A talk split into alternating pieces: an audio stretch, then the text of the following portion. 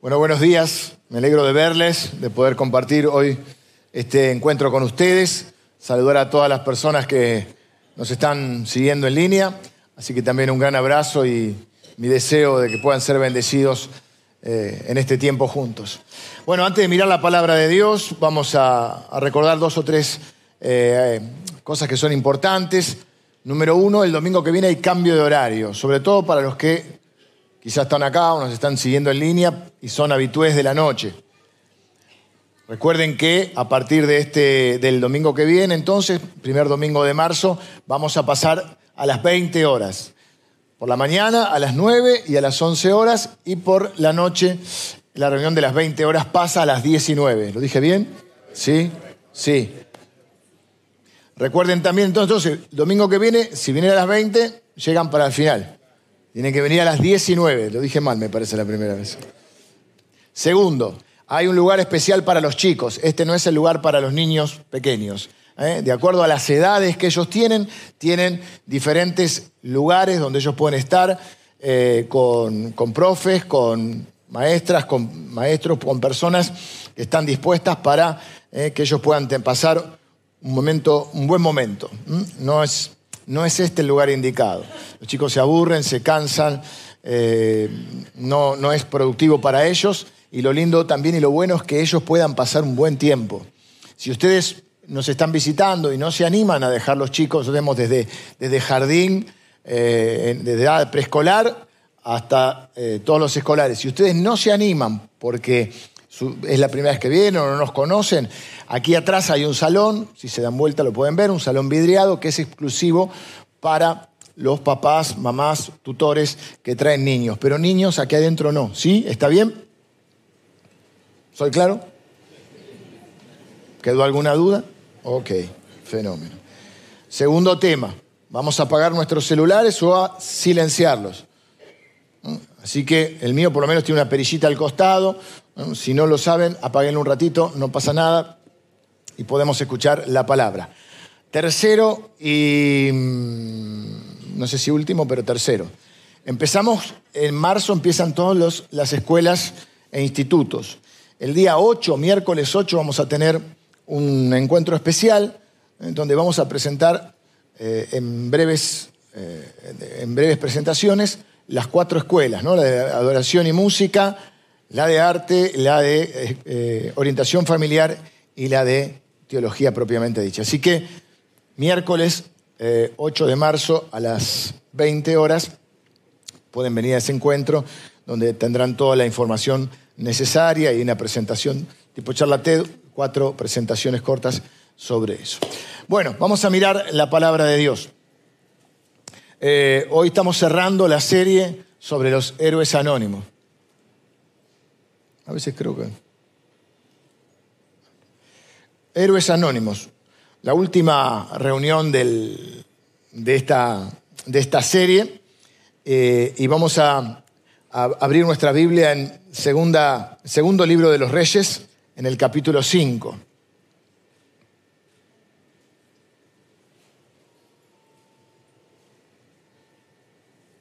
Segunda Reyes, capítulo 5. Vamos a ver la, la historia de una... va, eh, se con- confluyen varios personajes en esta historia. Eh, vamos a ir leyendo y vamos a ir identificándonos con las diferentes eh, personas que aparecen en esta historia y vamos a encontrar en medio de estas historias que se, que se unen, en cada uno es como la vida, ¿no? Uno trae una historia y se encuentra con otras personas, se entrelaza. Hay películas que son así también. Yo dije lo de celulares, dije lo de los niños, pero bueno, está bien, está bien. Vamos a mirar la palabra mejor. Dice Naamán, general del ejército del rey de Siria, era varón grande delante de su señor y lo tenía en alta estima porque por medio de él había dado Jehová salvación a Siria. Era este hombre valeroso en extremo, pero leproso. Así que comienza la historia con la descripción de un hombre llamado Naamán. ¿Quién era este Naamán? Bueno, Naamán era un general del ejército sirio. Siria estaba en ese momento no en guerra directa, pero en una situación de, de beligerancia, diríamos, como siempre pasa en el Oriente, eh, con Israel. Eh, así que había cada dos por tres alguna escaramuza, algunas pequeñas así invasiones, saqueos de un lado y del otro, agresiones, no estaban todavía en una guerra abierta. Y este Naamán era el jefe del ejército, el comandante del ejército de Siria. Es interesante porque dice que por medio de él, o sea, que era un varón grande, o sea, un hombre importante, pero por medio de él había dado Jehová salvación a Siria. Ya esta historia, esta historia nos va, es un poco, viene, a, está ahí en la Biblia para romper todos los esquemas que uno pueda tener. Porque todo el tiempo nos va sorprendiendo con cosas que nos dice acerca de Dios que, que a veces están fuera de lo que uno piensa o de lo que podríamos llegar a pensar. Algunos una cosa, otros otra. Por ejemplo, acá empieza diciendo que este hombre, que no conocía, ni siquiera conocía a Dios, no creía en Dios, mucho menos porque no lo conocía, que era de un pueblo extranjero, no era de Israel en ese momento, solo el pueblo de Israel prácticamente conocía al Dios de Israel, era usado por Dios. O sea que Dios puede usar gente que ni siquiera cree en Él. Ya, a veces decimos, Dios no te puede usar si no haces tal cosa. Pará, Dios puede usar, bueno, vemos en la Biblia, siempre ponemos el mismo ejemplo, usó hasta, hasta un, un asno, ¿no? O sea, pero más allá de eso, es interesante porque acá está usando a una persona, dice que era usado por Dios y que a través de él Dios le había dado victorias a Siria, que no era el pueblo de Dios. Esto es para veces cuando nosotros ponemos tantas condiciones y tantas cosas y hacemos tanto esquema, Dios es así, así, yo creo que a veces Dios se ríe, ¿no? Querer poner a Dios en nuestra pequeña mente, en nuestra cajita. Así que este hombre era usado por Dios, aparentemente gozaba de mucho prestigio, pero era leproso. Siempre hay peros, en nuestra vida también hay peros.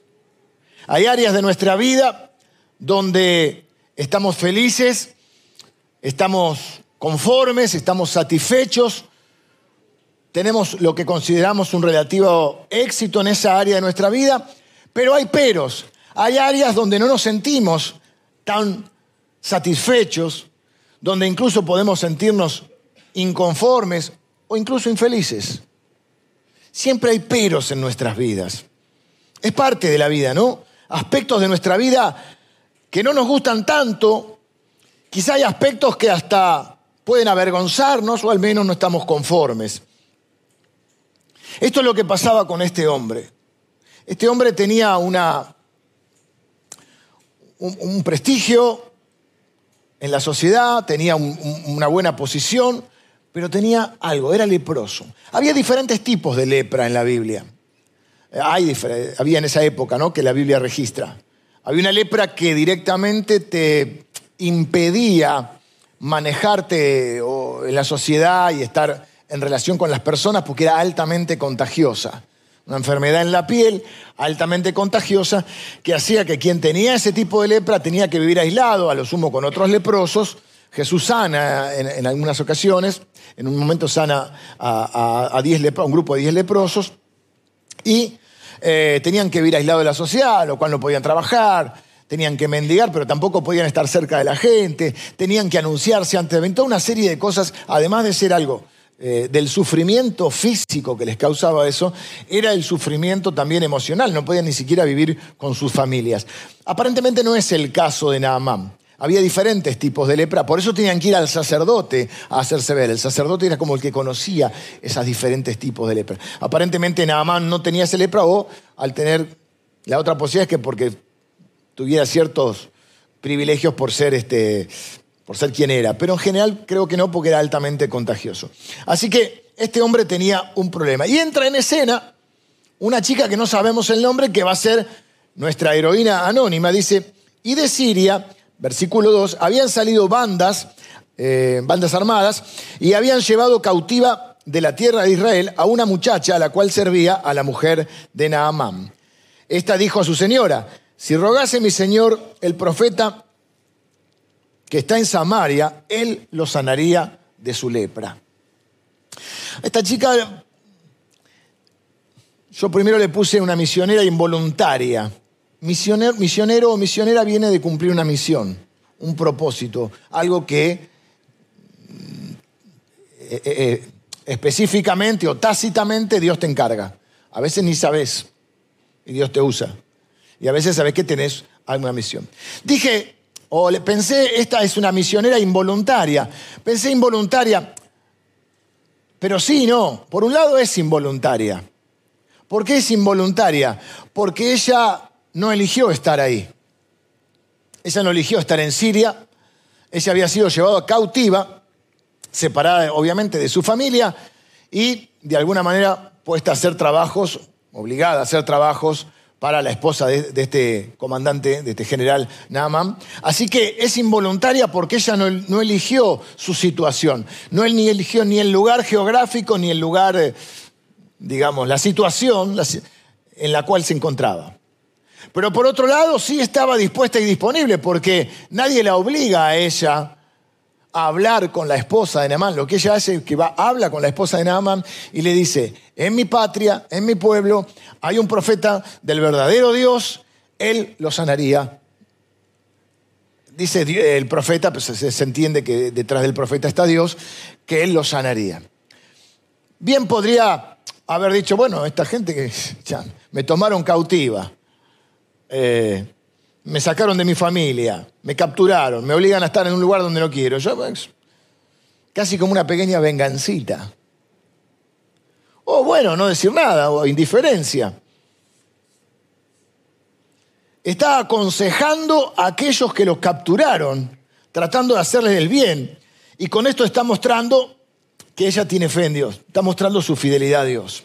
Es una heroína por esto, no hace más que esto, nada más y nada menos pero ella está dispuesta a bendecir a al que le ha hecho daño. Y eso es muy fácil de decir, pero es muy difícil de hacer. Aún para nosotros. Es muy difícil bendecir a aquel que te ha hecho daño. Y es lo que nos desafía Jesús siempre, ¿no? Bendecir a los que maldicen. No solo es poner la otra mejilla, ¿eh? es hacer la otra milla, llevar la otra acá. Es bendecir, no es solo perdonar cuando te hacen mal. Bueno, eso estaría dentro de lo, no sé, posible. Bendecir al que te hace mal, eso está complicado. Fácil de decir en una reunión como esta acá. ¿Eh? Pero pongámonos, por eso es la heroína de esta historia. No sabemos el nombre, por eso es anónima también. No sabemos cuánto, qué, pasó con ella. No, tiene no, no, tenemos más info sobre ella, pero sabemos que ella está dispuesta a bendecir a aquellos que le hicieron daño. Y eso no lo hace cualquiera.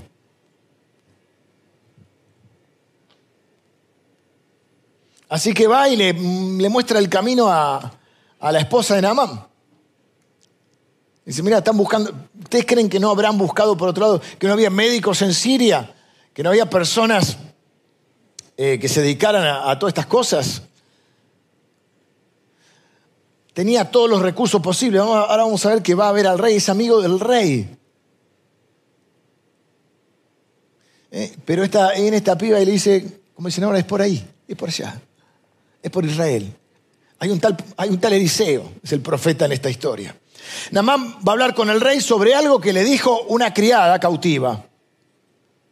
¿Te imaginas lo que eso significa? Esa chica le dice que vaya a la nación enemiga y que hay un profeta en esa nación que lo puede eh, sanar, que puede hacer ese milagro. Era un milagro, no tenía cura la lepra. Y para eso sí también requiere algo hay en este hombre. ¿eh? Porque este hombre está dispuesto a hacerle caso a esta chica. Y yo me preguntaba, ¿estás dispuesto a obedecer a Dios incluso si te habla por, alguien, por medio de alguien que vos no esperabas o que vos considerás con menor capacidad? Esta historia viene a romper, por eso digo, viene a romper todo lo que nosotros podemos pensar de antes. Sería más, más entendible si él quedara impactado porque viene el profeta y le da una palabra. No, se lo da a la chica que ayuda en la casa, que es una prisionera de una nación enemiga. Cuando Dios obra fuera de lo que yo espero, ¿no? Y somos bendecidos por oír la palabra, sí. Son, la Biblia dice que la fe es por el oír. Somos bendecidos por por entender la palabra, sí. Pero te voy a decir que realmente somos bendecidos por obedecer la palabra. Y a veces la palabra no viene por el gran profeta, viene por alguien que vos no te lo esperabas. Incluso alguien que quizá vos considerás que tiene menos capacidades que vos. Dios hace como quiere.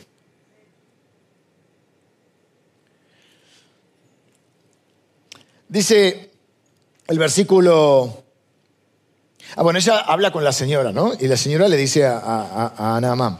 Entonces, versículo 4, entrando Naamán a su señor, le relató diciendo, así y así ha dicho una muchacha que es de la tierra de Israel. Y le dijo, su señor es el rey, y, le dijo el rey de Siria, de Siria, anda, ve y yo enviaré cartas al rey de Israel. Eh, o sea, dice, Naamán va a su señor, que es el rey de, Siria, a decirle, mira, esto es lo que me dijo esta muchacha. Entonces el rey le contesta y le dijo al rey de Siria, anda, ve y yo enviaré cartas al rey de Israel. Salió pues él llevando consigo diez talentos de plata y seis mil piezas de oro y diez mudas de vestidos. Llevó, dice, ¿cuánto me va a costar este milagro? ¿Cuánto me va a costar este cambio en mi vida? Esto es importante también porque todos tenemos un cálculo de cuánto nos va a costar el cambio. ¿no? A veces no es dinero, pueden haber muchos costos para, para, hacer un cambio en nuestra vida. Y a veces los cambios no llegan porque no estamos dispuestos a pagar el costo. Este hombre estaba dispuesto a pagar el costo. Dijo, no sé lo que me va a costar, pero yo por la duda llevo de más. Y siempre te voy a decir, cuando vas a emprender algo, no solo en lo económico, en lo que sea, siempre calcula de más. Hay veces que si supiéramos el costo de algunos cambios en nuestra vida, no nos atreveríamos a volver a hacerlo. Pero Dios ha sido fiel. ¿Eh? A veces yo no me, uno dice, no me imaginé que, debería, que hubiera tenido que pasar por tal cosa. ¿eh? Si hubiera sabido todos los costos, no. Pero los que sí, ¿sabes? A veces tenés que estar dispuesto a pagarlos. Si no estás dispuesto a pagar ciertos costos, no podés esperar después ¿eh? que las cosas cambien. ¿no?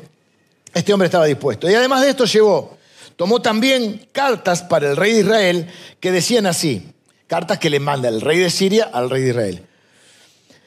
Cuando lleguen a ti estas cartas, sabe por ellas que yo envío a mi siervo Naamán para que lo sanes de su lepra. Acá se complicó. Acá hay una especie de, de teléfono descompuesto. El rey dice, viste cómo son los reyes, creen que todo el mundo tiene que hacer lo que ellos dicen, aún los milagros. Y, entonces va y le manda cartas, vía Namán, cartas cerradas, ¿eh? la carta típica con el, con el, como tenía la cara con el anillo del rey, le manda la carta al otro rey diciendo, acá te lo mando a Namán, el leproso, sanalo.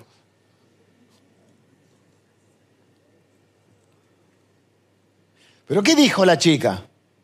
La chica no dijo que el rey lo iba a sanar, sino que un profeta lo iba a sanar. Pero ahí se produjo el teléfono descompuesto, se rompió la comunicación. Uh, esto los problemas que trae, ¿no? Ustedes saben los problemas que trae en la vida. Cuando alguien dice algo y después otro entiende otra cosa y se empieza... Por eso siempre que hay que hacer hay que ir a la fuente. No hay que repetir las cosas sin saber. No hay que suponer. No hay que, no, y vos, pero vos lo viste, no, no, pero ah, me dijo que, me dije, que te dijera. Pero nos gusta saber, nos gusta estar en el, en el medio de las cosas y entonces, o hacernos los que sabemos. Entonces el rey se hace el que sabe. Él no, no escuchó a la chica. La chica dijo otra cosa, pero él anda a saber lo que escuchó. Y además está en su historia. Y acá, claro, yo creo que lo que él hace a veces uno actúa no tanto por lo que escucha, sino por lo que ya cree de antes, por ciertos hábitos o costumbres que uno tiene. ¿Y qué es lo normal para alguien? Si vas a buscar ayuda, ¿qué haces? Y buscar la ayuda más importante. A ver, de, todos los contactos que tengo para este tema, ¿quién es el más grosso? Voy ahí. Entonces él dice, en Israel, ¿a quién conozco? Al rey. Le mando carta al rey. O sea, ni escuchó que era el profeta. Actuó como estaba acostumbrado a actuar. Y muchas veces en vez de escuchar, lo que hacemos es actuar como estamos acostumbrados. Entonces, ¿a quién se supone que le pedamos ayuda? Al más importante. No es el rey el que tiene la fe para curar a Naamán, es Eliseo, pero Eliseo nadie lo conoce, porque encima Eliseo es un profeta esquivo. no era un figuretti. Viste que puede haber profetas más figuretti. Elis- claro, Eliseo era esquivo. Claro, algunos te va, no sé, Dios lo usa, son milagros, va, voy, a salir a la televisión, viste, a mostrar el milagro. Eh, bueno, no era el caso de, Eliseo. Eliseo a veces ni salía a, interactuar. Hace poco vimos, un, un domingo vimos otro milagro que hace Eliseo con una mujer que no podía tener hijos y que después eh, el milagro del nacimiento, después se muere el chico. Y Eliseo solía hacer, lo cual parecía, o medio, diríamos, arrogante, o distante, o frío, porque muchas veces él mandaba las instrucciones a través de su ayudante, que se llamaba Giesi. Bueno, andá y hacé tal cosa. Y salía a recibir, decir, nada, él era medio así, era medio, medio seco. No era muy cálido, ¿viste? Hoy diríamos, este hombre no tiene amor. Porque no era de andar muy cerca de la gente. Capaz que era tímido, capaz que, eso te digo, supone, no, él es arrogante, capaz que es tímido. Capaz que no quería que la gente se confundiera y le adjudicara a él cierta importancia o cierta gloria y lo hacía por eso. Tal vez lo hacía para cuidar su corazón, porque sí, era orgulloso y, si, si la gente lo, lo empezaba a elogiar, se iba, él sabía que uno conoce sus propias debilidades, capaz que sabía que eso le iba a producir un orgullo o algo que no convenía que él tuviera. Así que el rey confunde de dónde viene la ayuda, porque la forma más común en este mundo es acudir al de, más arriba posible. Y nada más llega con todas las riquezas que creían que eran necesarias, eh, porque cada uno tiene su idea de lo que necesita para, eh, para el cambio. Esto es importante también. ¿Dónde acudís cuando tenés un problema? Obviamente que no está mal que nos ayudemos unos a otros. No está mal. No está mal que preguntemos, que aprendamos, que no seamos orgullosos para recibir la ayuda de alguien. Y a veces el no ser orgulloso significa ir y pedir la ayuda. No está mal. El tema es dónde está puesta tu expectativa. Por supuesto, después, si alguien hace algo, debemos ser agradecidos. No puede ser que alguien haga 99 por vos y no hizo 100 y ya estás enojado. No, no, no. Hay que ser agradecidos. Por supuesto si no, pero bueno, la gloria, la gloria es para Dios, no está en discusión. Pero tenés que ser agradecido con aquel que hace algo. Por ejemplo, yo estoy muy agradecido, entre otras cosas, con todos los maestros y líderes de esta iglesia que han acompañado el crecimiento de mis hijos que hoy ya son grandes. Nosotros tenemos más de 170 voluntarios en el Ministerio Infantil que no tienen por qué atender a nuestros hijos, no tienen obligación. Que lo hacen de forma voluntaria. Y a veces las cosas salen un poco mejor y a veces hay errores, sí, los hay. Pero nadie en esta iglesia tiene derecho a tratarlos mal. Que no me entere. O mejor dicho, me enteré. Porque ellos lo hacen voluntariamente. Y un chico se puede caer y golpear, porque los chicos se golpean y se caen. Porque los míos también se golpeaban en mi casa a veces. Y a veces hay errores, y a veces hay descoordinaciones, y a veces pasan cosas. Pero yo voy y le doy gracias a esa gente porque no tenía por qué. Lo hace por amor a Dios y por amor a nosotros. Los músicos que vinieron hoy temprano no tenían por qué. Y así hay un montón de gente a la cual estoy inmensamente agradecido porque nada reemplaza el trabajo que yo tengo que hacer como padre. Pero me han hecho más fácil la tarea y me han acompañado durante todos esos años. Y me han bendecido a mí en otras áreas de mi vida también. No solo puse como ejemplo la de los niños. Entonces, no quita que seamos agradecidos con las personas, pero nuestra esperanza, nuestra expectativa tiene que estar en Dios. O sea, detrás de esa gente está Dios. A ellos les damos gracias porque ellos tuvieron la disponibilidad, la sensibilidad de dejarse usar por Dios. Pero a su vez nosotros no tenemos la esperanza en que uno de ellos me va a cambiar la vida. ¿Sí? Entonces cuando acudo a alguien, eso, eso es importante porque a veces acudimos a todo y después cuando ya no hay, vamos a Dios.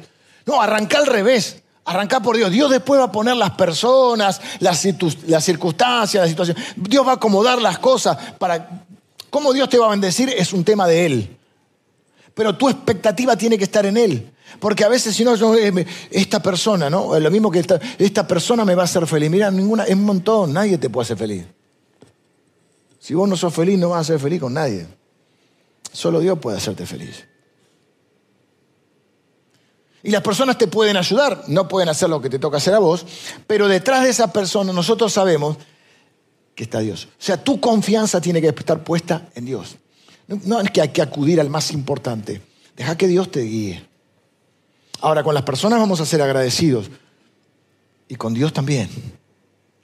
Y nuestra confianza va a estar en Dios. Y nuestra expectativa va a estar en Dios. Y nuestra, nuestra fe está fundada en Dios. Por favor, en esta iglesia, no me digas que te vas a perder 20 años de bendición de Dios porque te peleaste con un hermano. No me lo digas. Porque me dan ganas de balearme en un rincón. Si es tu caso, te pido perdón, pero cuando alguien viene y me dice, no, yo 20 años sin congregarme porque me peleé con un hermano. Vos te perdiste de 20 años de la bendición porque ¿qué, pusiste la fe en un hermano.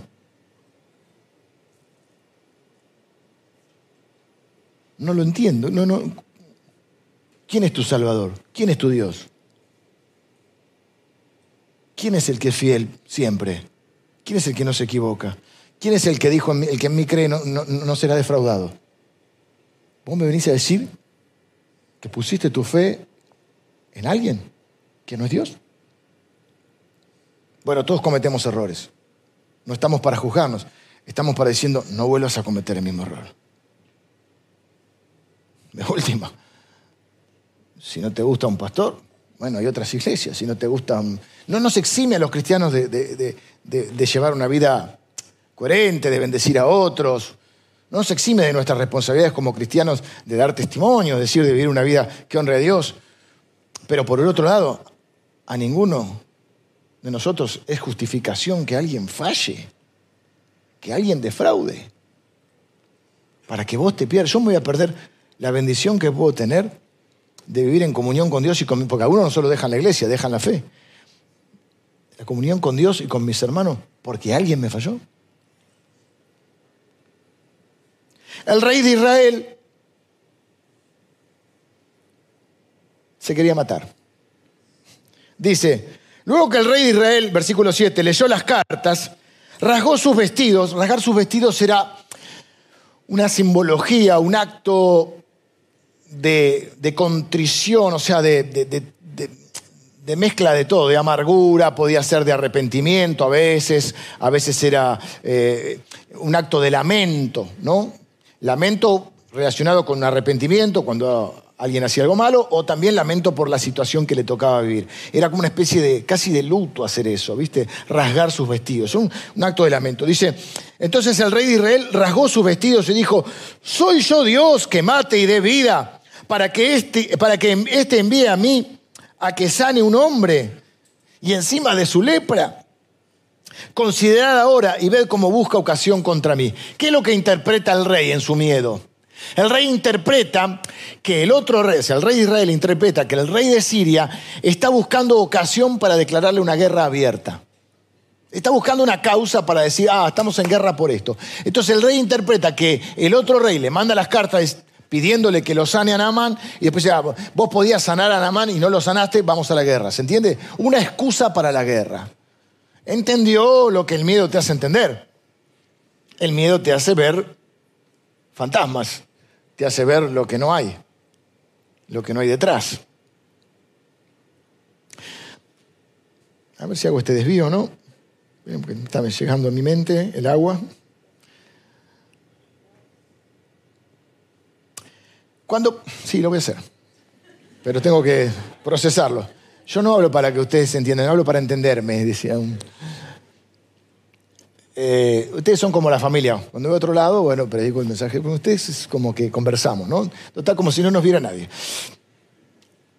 La vida, vamos sufriendo desilusiones, nosotros mismos también defraudamos y desilusionamos a otros. Entonces nos vuelve un poquito desconfiados. Algunos por naturaleza son más desconfiados que otros, ¿sí? Y otros son más crédulos. Ah, yo pienso ahí que la mujer tiene una... Yo creo la intuición de la mujer. Creo que la mujer tiene, es más intuitiva. No sé si todas, toda generalización puede ser injusta, puede haber hombres muy intuitivos, pero viste que la mujer te dice, cuidado con este. No, Carlito, buenísimo. Voy a hacer una sociedad con Carlito. Cuidado, te dice. Si tu mujer dice, no me gusta nada ese, son intuitivas. Hay personas más confiadas y personas más desconfiadas. Pero yo creo que lo que tenemos que hacer, tratar de hacer un ejercicio sano para nosotros, si no, no podemos relacionarnos con las personas, es en principio creer que las personas son inocentes hasta que demuestran lo contrario.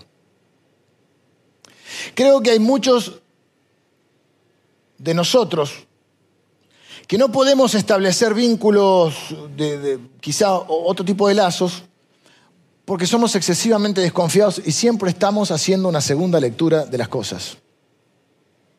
Alguien te dice, ese, alguien te dice, hola, ¿cómo andás? Y decís, ¿qué me habrá querido decir? Nada, te preguntó cómo estabas. No, no, en realidad me lo preguntó. Porque siempre están a la defensiva. Quizá porque han sido heridos, quizá porque han sido defraudados, pero siempre están frente a algo viendo una, otra intención.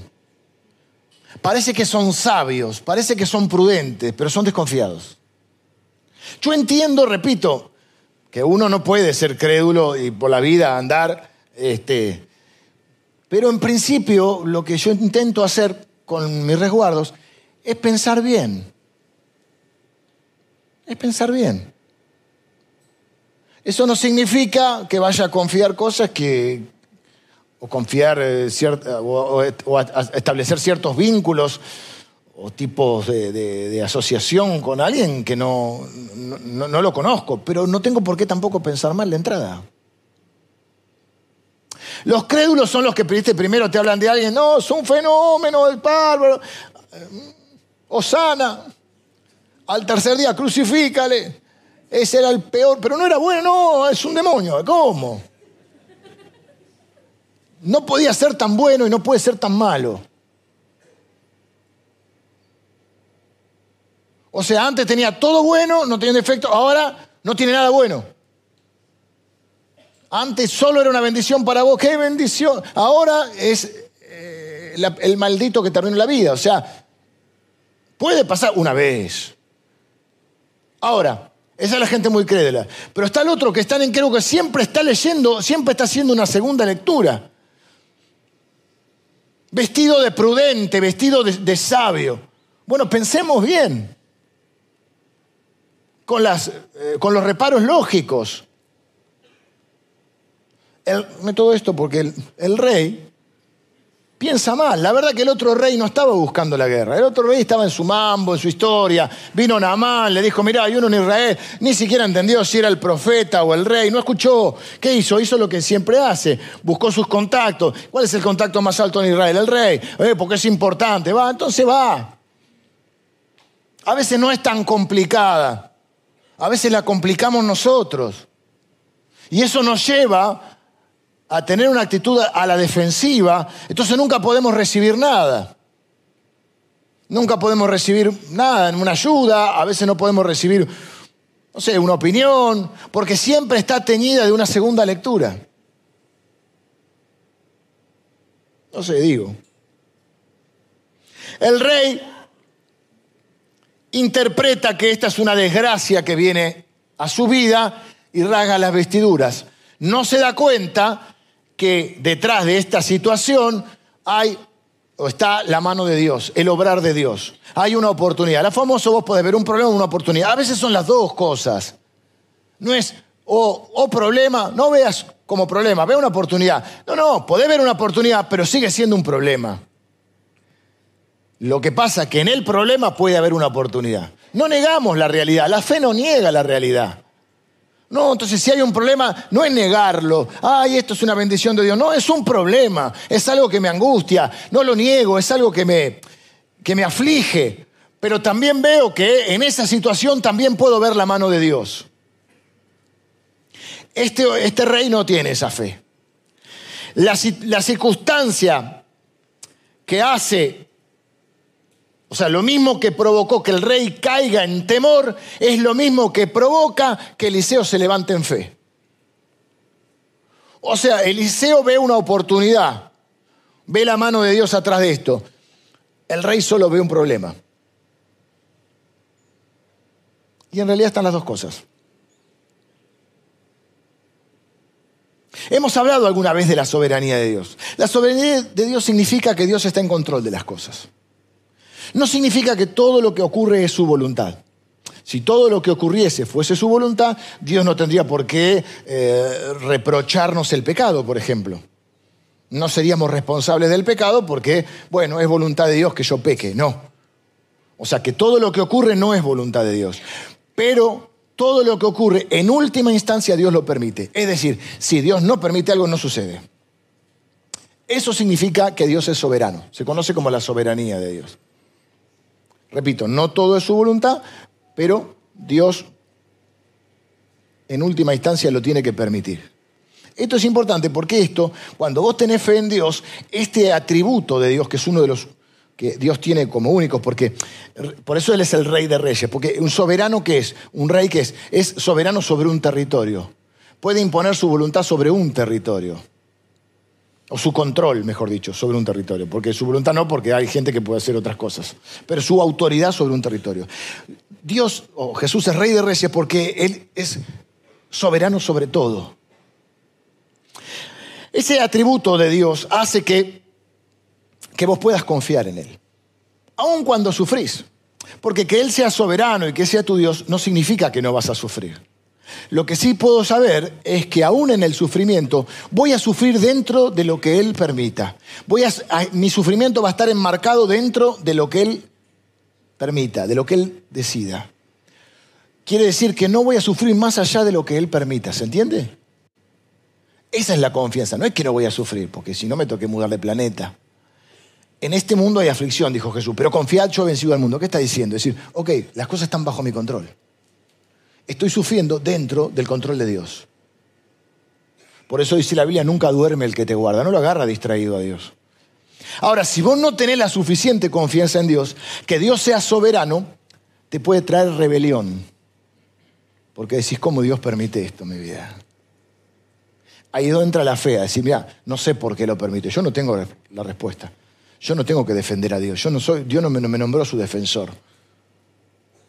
Yo soy un predicador, solo un predicador. Dios no necesita que yo lo defienda.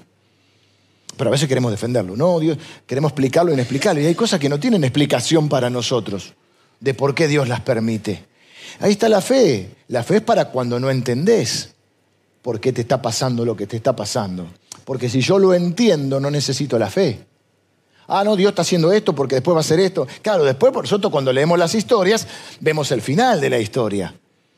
Pero en el momento, no, y en tu vida pasa lo mismo. Estás transitando una etapa de tu vida y hay cosas en tu vida que no entendés y lo que tenés que confiar es que tu vida está en manos de Dios y como siempre decimos, que tu vida termina bien, pero no saber por qué te está pasando lo que te está pasando. Algunas cosas mirarás para atrás y las vas a entender, otras no. No tendrán explicación. ¿La fe qué es? Es confiar que a los que aman a Dios, todas las cosas Dios hace que funcionen o que ayudan para bien. Eso significa que primeramente es para cumplir sus propósitos, que son más grandes que los míos porque el reino de Dios es más importante que mi vida. Pero aún así también es para mi bien. No sé si me expliqué. Cuando dice que todo ayuda bien, está diciendo no que todo va a ser lindo, sino que Dios de, todo va a sacar algo que tenga que ver con sus propósitos y con el bien de las personas. Eso no, siempre se ve. A veces se ve mirando hacia atrás en la vida. Dice, ah, por esto, eh, por esto me llevó cautiva, eh, o era necesario que Cristo padeciese. Si no hubiera pasado por tal situación, no hubiera conocido al Señor. Ahora vamos a ver que Naamán va a conocer al Señor. No solo va a ser sano, le estoy spoileando la historia, va a conocer al Señor. Entonces él podría decir después, ah, ok, entonces yo tuve que tener esta lepra, o Dios permitió esta lepra, para que yo lo conociera a Él. Porque si no, no me hubiera bajado jamás de mi omnipotencia, aparte no hubiera conocido. Ahora vos fijate cómo yo, mi, gente salió en una, algo que no está bien, pero en una batalla eh, contra, otra, contra otro pueblo y llevó cautivo a esta piba, esta piba vino a casa, habló de Dios. ¿Viste esas cosas que vos decís? Tiene que ser Dios.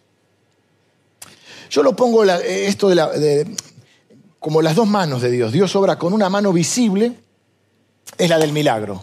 Es la que vamos a ver ahora. Que este hombre con lepra se va a meter a un agua sucia del río Jordán y va a salir limpito, con la piel de un niño. Ese es el milagro, esa es la mano visible de Dios. Esa es fácil. Si no ves esa, es, es que tu corazón está cerrado a Dios. Es cuando Jesús dice, estos no van a creer ni aunque los muertos resuciten. Hay gente que no va a creer ni aunque los muertos resuciten. Ok, listo. Pero eso es muy difícil de, resistir a esa mano, negar esa mano de Dios cuando ves el milagro en tu vida. Salvo que se lo atribuya a tus recursos, etc. La mano más difícil de ver es la mano invisible de Dios. Por eso es difícil de ver. Que es la mano de la providencia. Esta es la del milagro. Esta es la del milagro. Esta es la de la providencia. Es esa que está detrás. Es esa que Solo la reconoces cuando pasó el tiempo, mirás para atrás y decís, estaba la mano de Dios, che. En ese momento no la vi, hasta por ahí me enojé, por ahí este, me desanimé, pero miro hacia atrás y estaba la mano de Dios. Así que ojo, porque por ahí estás luchando contra algo que en realidad viene de Dios. Por eso lo primero que hay que hacer es ir a orar. Y no orar para darle instrucciones a Dios de lo que tiene que hacer. Como si yo fuera Dios y Él es Jesucristo, llame ya. ¿eh? pedido ya. Entonces le mando los pedidos. No, no, no, no. Yo tengo que orar para buscar las instrucciones de Él. Señor, ¿esto qué es? ¿De dónde viene? A veces lo vas a entender, a veces no, a veces estarás en oración, a veces solo eh, escucharás, silencio, escucharás ese silencio atroz y dirás, bueno, no sé, tengo que seguir confiando. Y a veces vas a a decir, oh, porque a veces nos ponemos, por ejemplo, a rechazarlo en el nombre de Jesús. Pará, pará, porque por ahí está Dios. Fíjate de dónde viene.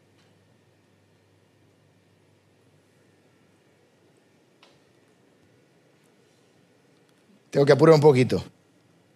Cuando Eliseo, el varón de Dios, oyó que el rey de Israel había rasgado sus vestidos, envió a decir al rey, ¿por qué has rasgado, por qué has rasgado tus vestidos? Venga ahora a mí y sabrá que hay profeta en Israel. Eliseo Porteo parece un poquito cancherito, un poquito, quizá por él se conocía y se cuidaba y por eso no dejaba mucho que le agradezcan ni nada, no salía sino que mandaba a su eh, ayudante. Él le dice, ¿por qué te pusiste mal? Mándalo, mándalo que va a conocer Namán que hay un Dios verdadero en Israel. Efectivamente, eh, lo manda y dice, vino Namán con sus caballos y con su carro y se paró las puertas de la casa. Fue hasta la casa de Eliseo.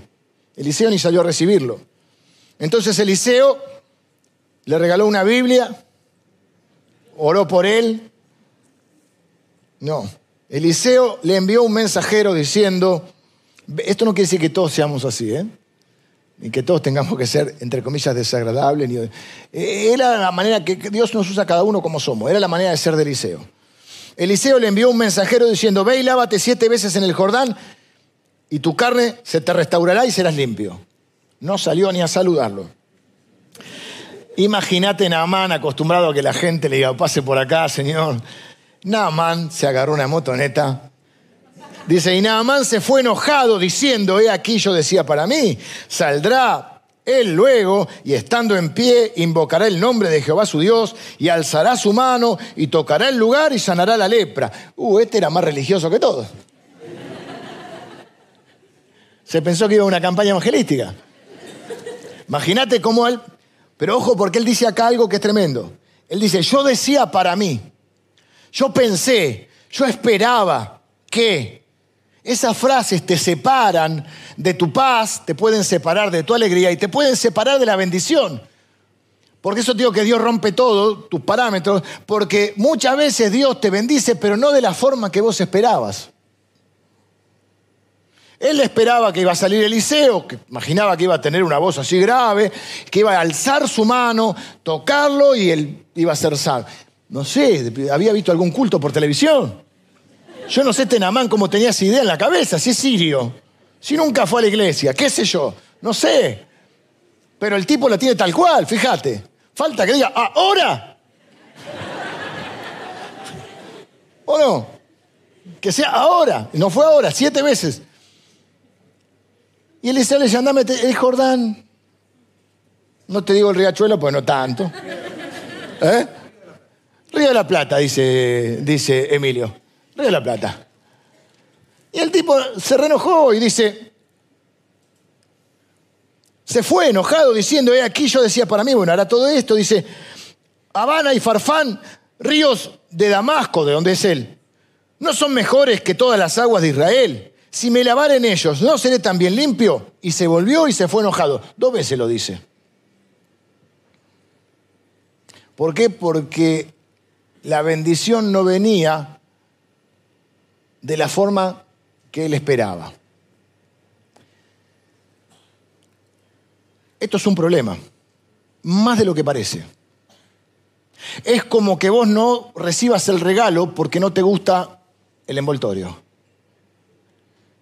Y Dios en su soberanía, y vaya a saber por qué, hace, porque Dios hace como quiere y cuando quiere. Y no sea que te estés perdiendo una bendición de Dios porque no te gusta la forma. Porque no te gusta a través de quién viene la bendición. Porque no te gusta la forma en que viene la bendición. Porque por ahí para la bendición hay que hacer algunos cambios que no querés hacer. Por ejemplo, o tenés que hacer algo que no estás dispuesto a hacer. Por ejemplo, meterte en el río Jordán, que no está muy limpio, nada más y nada menos que siete veces. Yo decía para mí, yo pensé, yo esperaba. Este tipo de cosas. ¿Y si Dios quiere hacerlo de otra manera? ¿Y si Dios quiere hacerlo en un proceso, en un evento? Yo no tengo problema con los eventos. Nuestra vida está marcada por eventos que son importantes. Nacimiento de nuestros hijos, el día que nos entregamos al Señor, cuando alguien nos predicó, cuando nos casamos, no sé, mil cosas en nuestra vida cuando una palabra eh, especial recibiste del Señor, una prédica, una conferencia, un, retiro. Pero normalmente la vida cristiana está compuesta por un proceso. Y los procesos son más rutinarios y los procesos a veces no son tan espectaculares. En los eventos vos ves la mano milagrosa de Dios. En los procesos ves la mano de la providencia, la invisible. Pero las dos son importantes. Y los eventos son buenos siempre y cuando estén dentro de un proceso. El problema es cuando uno es un cristiano que quiere vivir de evento en evento.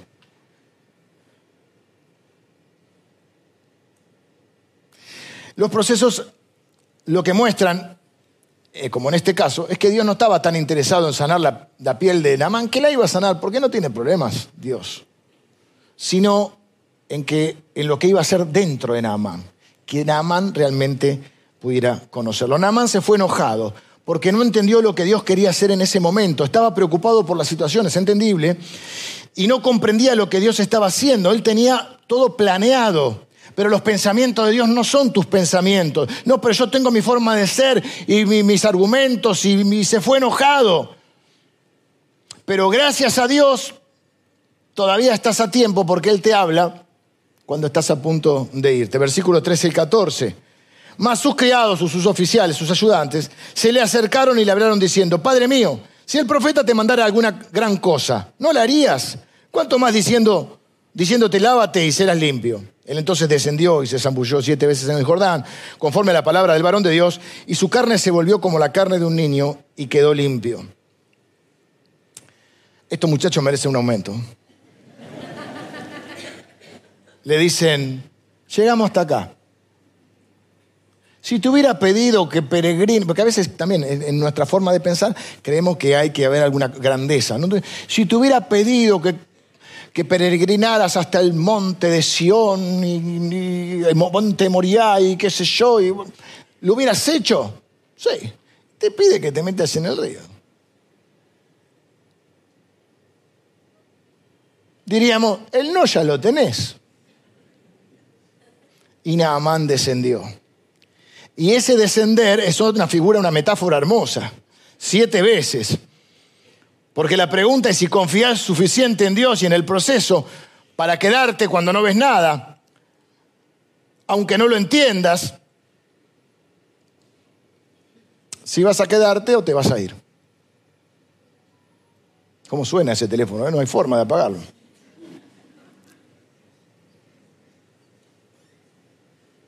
Quedarte en su presencia, quedarte en su voluntad, quedarte en su proceso, quedarte en su iglesia, o te puedes ir enojado. El gran hombre salió con la piel de un niño y quedó limpio. Se volvió como un niño, una especie de metáfora también. Dice ahí los versículos, ya no tengo más tiempo, eh, dice los versículos que este hombre no solo sale limpio, sino que se reconoce que el Dios de Israel es el verdadero Dios. Y le dice, ahora yo conozco que hay un Dios verdadero. Le dice a él, porque vuelve a donde estaba Eliseo, ¿no? A darle las gracias. Le quiere hacer un presente, Eliseo no, no lo recibe. Y le dice, yo sé, yo voy a, a servir a este Dios, en otras palabras. Lo único que cuando acompaña al rey, al rey de Siria, al templo que ellos tenían, el rey se apoya sobre mi brazo, sobre mi hombro, y hace una pequeña reverencia, y yo también tengo que hacerla. Te ruego que, que, disculpes esto y que tu Dios disculpe esto. Y Eliseo le dice, anda tranquilo, Dios mira el corazón.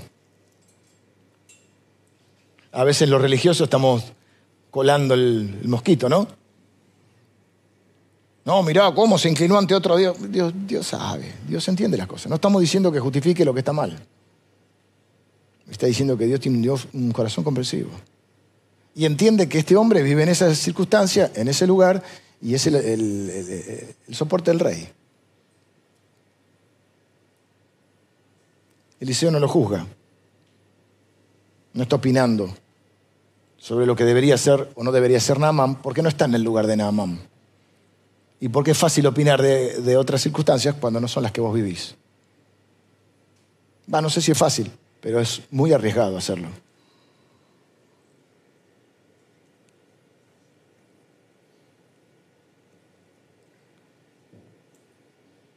Varias veces en mi vida, por no entender esto, me frustré. Por no entender lo que Dios quería hacer, me enojé. Estuve a punto de irme. Pero no dejes que ninguna situación, ni tus malas experiencias, ni tus expectativas interfieran en la obra que el Señor quiere hacer en vos.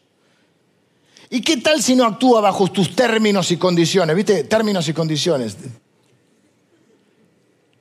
Cuando firmas un, un contrato, cuando te adherís a un términos y ¿Qué tal si Dios no actúa bajo tus términos y condiciones? ¿Qué tal si no hace las cosas de acuerdo a tus expectativas, creencias o preferencias? ¿Qué tal si tenés que tragarte el orgullo y ser humilde? Y descender al Jordán. No es que Dios exalta a los humildes y resiste a los soberbios. Vengan los músicos. Namán se fue enojado, pero la enorme paciencia de Dios y la disposición de sus muchachos hicieron que regresara y se metiera en el agua. Y yo quiero ser para muchos de ustedes hoy, como lo han sido otros para mí, ese que te diga, no te vayas enojado ahora. No te frustres. No te desanimes. No abandones el proceso de Dios en tu vida. Aunque hoy no veas nada. Aunque el agua parezca media sucia. Aunque te parezca que hay otros ríos mejores que tu situación. Si Dios te puso en esa situación, confía, obedece. Quizá como la chica. Este mensaje no se llamaba, eh, no sabía cómo ponerle. Al final le pusimos. ¿Y qué tal si esta vez te toca a vos? Hablamos de tantos serios anónimos, estoy cerrando la serie. ¿Y qué tal si vos sos ese héroe anónimo como esta chica? Porque toda esta historia empezó con esta piba, esta misionera. En cierto grado involuntaria porque ella no eligió estar ahí, no eligió su situación, pero sí estuvo disponible y atenta a que Dios la pudiera usar. Muchas veces te vas a encontrar en situaciones geográficas, físicas, pero no me refiero solo a esas, en lugares, quiero decir geográfico, físico o no. Estoy en un lugar, puede ser un lugar físico puede ser un lugar de situación que estás viviendo, una circunstancia. Estoy en un lugar que no elegí estar. Estoy en un lugar que ni siquiera eh, pude decidir, sino que es consecuencia de las decisiones de otros. Porque las decisiones de otros afectan nuestra vida. En este caso a ella la habían llevado cautiva. Estaba por obligación ahí. No eligió estar ahí, separada de su familia, en otra nación que hablaba otro idioma y haciendo un trabajo obligada. Pero aún eso, eso ella lo vio como una oportunidad de hablar de su Dios. Y para hablar de su Dios, evidentemente, ella seguía confiando en Dios. Misionero o misionero viene de, de cumplir una misión. A veces sabemos qué misiones Dios nos ha encargado, qué propósito. A veces no. En la vida caminamos, pero sí sabemos que la visión es bendecir a los demás. Entonces, donde Dios te puso, no quiere decir que sea para siempre, no quiere decir que vos no puedas proponerte un cambio, no quiere decir que vos no puedas buscar la guía de Dios para revertir una situación. Por eso necesitamos tanto la dirección de Dios. Pero el tiempo que estés donde estés, donde sea que Dios te lleve, que ahí donde estés, nunca pierdas la conciencia de que sos un hijo o una hija de Dios, puesto ahí para bendecir. Ni siquiera sabemos qué pasó con esta chica. No sabemos si cuando Namán volvió a la casa, si era un hombre agradecido, le habrán dado otro lugar. No sé si la devolvieron a su familia. No sé qué pasó con ella. Sé lo, no se la nombra más, pero sé que es una heroína que estuvo dispuesta a bendecir a una que le había hecho mal. Y decir, donde sea que yo esté, soy una bendita de Dios. Y como bendita voy a vivir como una bendita. Y a quien Dios ponga delante o ponga en mi camino, lo voy a bendecir. No hay mejor manera de vivir la vida que así. Porque como es un ciclo la bendición, Dios dice, te bendeciré y serás bendición. Solo aquel que cree que es un bendito puede vivir como un bendito. Así que creo que tenemos un montón de, de historias que se entrelazaron, pero creo que hay un hilo en común y es ver que Dios sigue siendo Dios y obra como quiere y ninguno de nosotros puede encerrarlo en su pequeña cabeza y decir Dios es así. Dios obra. Hay cosas que sabemos de Dios. Sabemos de su amor, de su misericordia, de su bondad, de su sabiduría. Sabemos que es fiel. Ahora, ¿cómo y cuándo hace las cosas? ¿Y de qué manera? Y que nos sigue sorprendiendo siempre. El apóstol Pablo decía, oh profundidad de las riquezas y de la gloria de Dios. ¿Quién entendió? ¿Quién entendió su mente? Y no es para que uno de nosotros diga yo, es para que todos digamos nadie. ¿Quién fue su consejero para decirle a él lo que tiene que hacer? ¿Quién le dio a él primero para exigirle algo? ¿Te das cuenta? Que Él es Dios. Y te vas a perder las bendiciones porque no te gusta la forma en que vienen. Todo se reduce a lo mismo y ya tengo que terminar. ¿Quién es Dios? A veces abrazamos la fe y pensamos que Dios está a nuestro servicio. Y, subyace detrás de eso el mismo pecado y el mismo error desde el inicio de los tiempos, que es creer que nosotros somos omnipotentes. Creer que nosotros somos Dios. Si comen de este fruto serán como dioses. Y ahí es la raíz de todo.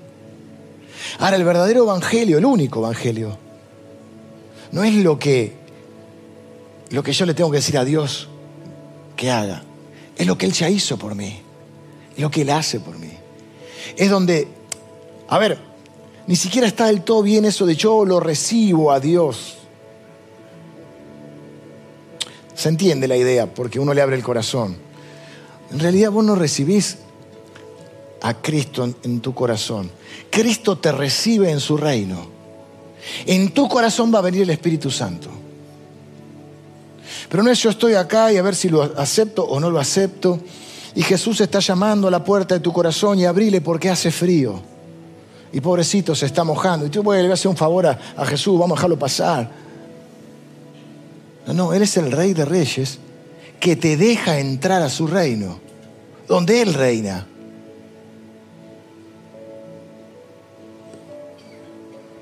Lo de la puerta, eso, eso viene de Apocalipsis, es una iglesia que Cristo no estaba dentro. Entonces estaba golpeando para que lo dejen entrar a la iglesia, pues no estaba en la iglesia. Es Él el que, no es Él el que, somos nosotros los que entramos a su reino. Y en el reino, ¿quién gobierna? El rey. Cuando vos, entonces ya no me enojo si hace lo que no, no, yo soy un súbdito del rey. Eso es cuando la Biblia dice, que si confesares con tu boca que Jesús es el Señor Y a los predicadores que nos gusta gritar siempre, Rey de Reyes y Señor de Señores. Es eso. Que Él sea tu Señor significa que Él es el que manda, no vos. Entonces cuando vos querés saber si estás en el reino de Dios, tenés que preguntarte quién manda en tu vida. Y ya me estoy metiendo en otra cosa, así que mejor vamos a orar.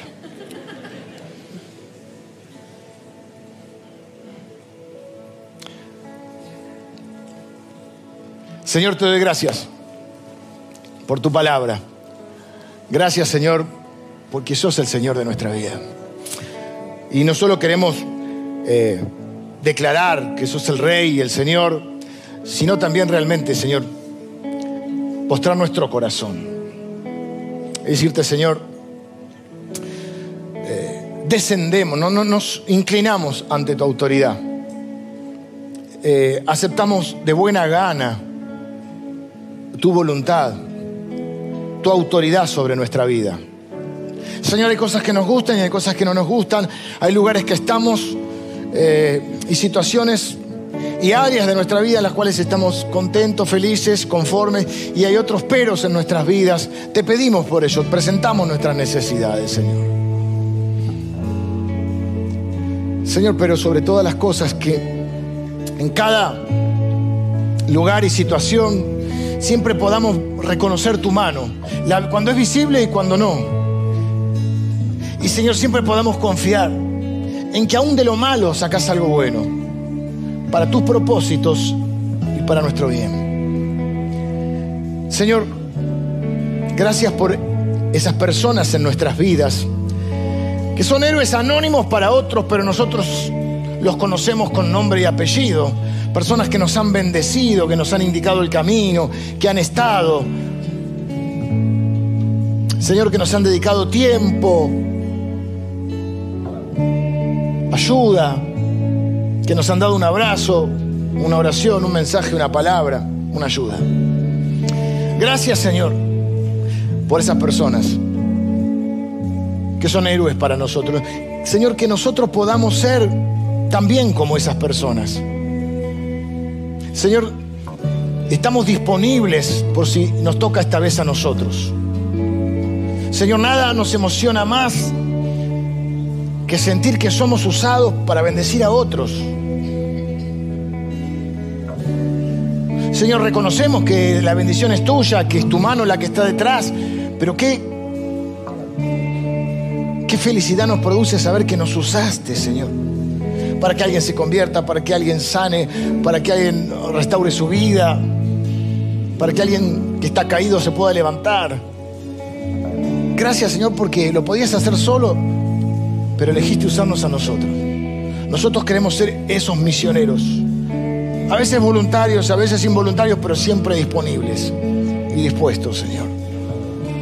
Gracias, Señor, por las veces que, aun cuando nos enojamos, nos frustramos, enviaste a personas que nos alentaran a obedecer y a seguir. Señor, las veces que nos hemos perdido bendiciones porque no nos gustaba el envoltorio. Nos perdimos el regalo, los regalos porque no nos gustaba el envoltorio. Señor, que eso no vuelva a pasar entre nosotros. Que nuestra confianza sea plena, aun cuando no entendamos o no sean nuestras expectativas, nuestras preferencias. Señor, que nada nos haga desistir de seguir en tu camino. Yo bendigo a cada persona que recibe esta palabra en el nombre de Jesús. Amén.